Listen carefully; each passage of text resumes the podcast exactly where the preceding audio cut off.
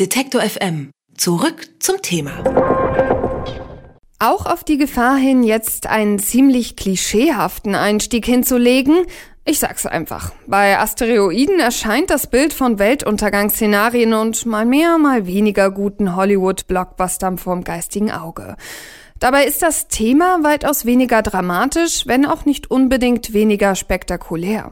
Asteroiden können uns nämlich eine ganze Menge über das Universum verraten. Sie zählen zu den ursprünglichsten Himmelskörpern. Und bald schon können wir mehr über sie erfahren. Einem Team aus deutschen, französischen und japanischen Forschern ist es nämlich gelungen, Kontakt zum Asteroidenlander Mascot aufzunehmen. Bald schon soll er den erdnahen Asteroiden Ryuku erkunden.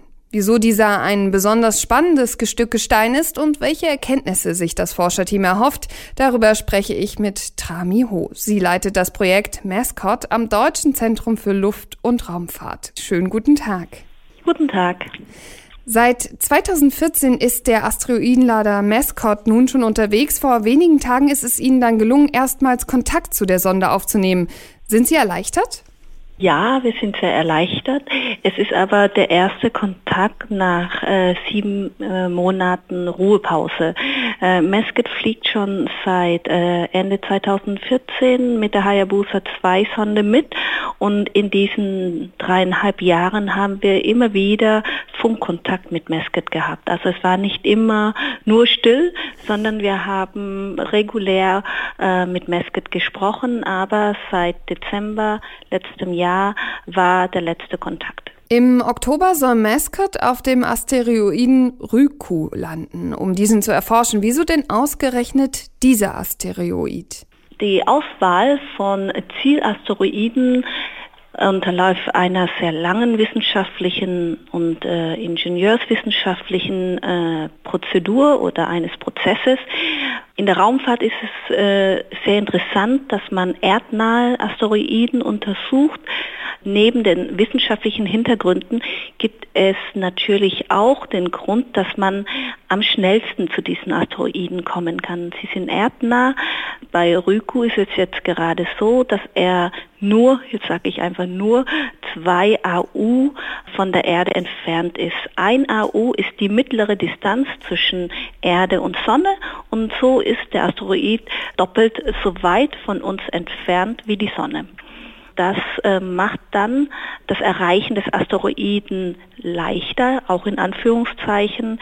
Man hat eben weniger Treibstoff zu verbrauchen, als wenn man weiterfliegen muss. Das ist äh, der technische Hintergrund und erdnahe Asteroiden sind natürlich sehr ähm, in vielen wissenschaftlichen Aspekten auch sehr interessant. Was aber auch ein bisschen ungewöhnlich ist, ist, dass das Gestein viereckig ist. Das ist eine Form, die Sie nicht so oft sehen, oder? Also generell ähm, können Sie verschiedene Arten von Formen haben. Das ähm, hängt damit zusammen, dass äh, Sie in Ihrer Entstehungsphase ähm, es sich bei den Asteroiden um Gesteinsbrocken handelt, die nicht zu Planeten sich dann zusammengetan haben, diese Gesteinsbrocken. Und dadurch sind sie eben nicht so rund, sondern sind in dieser Form, äh, das kann man jetzt mal generell so sagen, so geblieben, wie es eben in ihrer Entwicklung so ist. Natürlich unterlaufen sie in all diesen Jahren verschiedenen Veränderungen, vielleicht wenn sie mit anderen Asteroiden zusammenstoßen, äh, im Asteroidengürtel zum Beispiel, oder auch Einschläge haben von größeren Gesteinsbrocken. Ähm, ja, also es, sie verändern sich natürlich auch, aber die Formen sind sehr unterschiedlich. Nun dauert es ja noch ein Stückchen bis Oktober. Was passiert denn jetzt bis dahin? Also in den nächsten, äh, ich glaube es sind drei Monate, haben wir sehr viel noch zu tun. Wir müssen äh, mehrere Gesundheitscheck durchführen. Das bedeutet, wir schauen uns an, wie es äh, Mesket geht, ob er, wir sagen, nominal arbeitet, also wie zu erwartet. Dann äh, müssen wir auch ähm, Vorbereitungen treffen zu der eigentlichen Landung. Wir müssen zum Beispiel ähm, die ganzen Sequenzen fest einstellen, weil Mesket wird dann autonom auf dem Asteroiden betrieben. Das heißt, Mesket ähm, in vereinfachter Form entscheidet selber oder alleine, welche Instrumente er anschaltet. Und sobald Mesket auf dem Asteroiden gelandet ist, hat er nur 16 Stunden Zeit. Dann geht ihm die Energie aus. Das ist ja nicht sonderlich viel, würde ich jetzt erstmal sagen. Was kann das Gerät in dieser Zeit denn alles erforschen? Genau, Mesket äh, kann nur bis zu 16 Stunden überleben. In dieser Zeit wird er sehr viel machen. Also Mesket kommt gar nicht zur Ruhe, weil er wird andauernd und andauernd messen.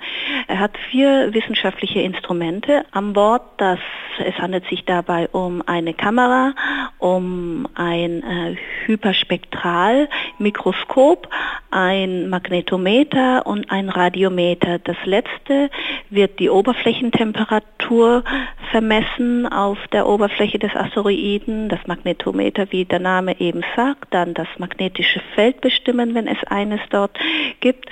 Dann haben wir die Kamera, die bestimmt dann die Geologie auf dem Asteroiden und das Mikroskop, dann die Mineralogie, die chemische Zusammensetzung. Gibt es da organische äh, Verbindungen, Wassereis? All diese Dinge werden dann von Mesket untersucht. Haben Sie denn schon Erwartungen, was Sie finden werden? Also gibt es da schon Hoffnungen auf bestimmte Ergebnisse? Wir haben ja jetzt schon die ersten Bilder äh, von dem Asteroiden gesehen. Er ist sehr steinig. Das äh, heißt, je nachdem, wo Mesket landen wird, werden wir wahrscheinlich eine sehr steinige Umgebung vorfinden. Wir wissen auch oder sagen wir mal, wir nehmen es an, weil das die Erdbeobachtungen uns äh, wiedergeben, dass der Asteroid ein C-Typ-Asteroid ist. Mit C-Typ äh, werden die Asteroiden bezeichnet, die äh, höchstwahrscheinlich, also in ihrer Zusammensetzung, den Meteorite, die man auf der Erde gefunden hat, ähnelt. Jetzt haben wir schon darüber gesprochen, dass dieser Asteroid eben auch erdnah ist. Müssen wir uns da Sorgen machen? Aller eben Hollywood-Blockbuster, wie schon erwähnt? Dass Asteroiden auf die Erdoberfläche, auf die Erde treffen kann, das kann man gar nicht verneinen.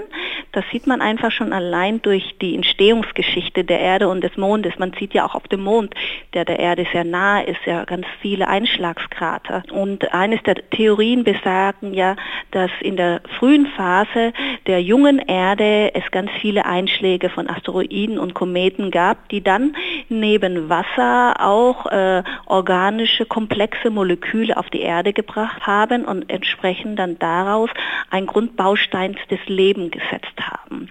Ähm, also es hat was Positives, natürlich hat es auch was Negatives, wenn da ein Einschlag kommen sollte. Die Theorie besagt, dass erdnahe Asteroiden, eben wie diese Ryugu, die Erdbahn kreuzen und entsprechend äh, die Einschlagswahrscheinlichkeiten von solchen Asteroiden höher ist. Die Wahrscheinlichkeit, dass ein Asteroid auf unsere Erde schlägt, liegt bei 1 bis 2 Mal in eine Million Jahre. Also müssen wir uns nicht jetzt so oft. Ich wollte gerade sagen, müssen wir uns nicht so viel Sorgen so machen. Oft, ja, genau. Um mehr über das Universum zu erfahren, soll bald schon der Asteroidenlander Mascot einen solchen Gesteinsbrocken untersuchen. Was die Wissenschaftler sich davon erhoffen, hat die Projektleiterin Trami Ho vom Deutschen Zentrum für Luft- und Raumfahrt erklärt. Vielen Dank dafür. Vielen Dank. Alle Beiträge, Reportagen und Interviews können Sie jederzeit nachhören im Netz auf detektor.fm.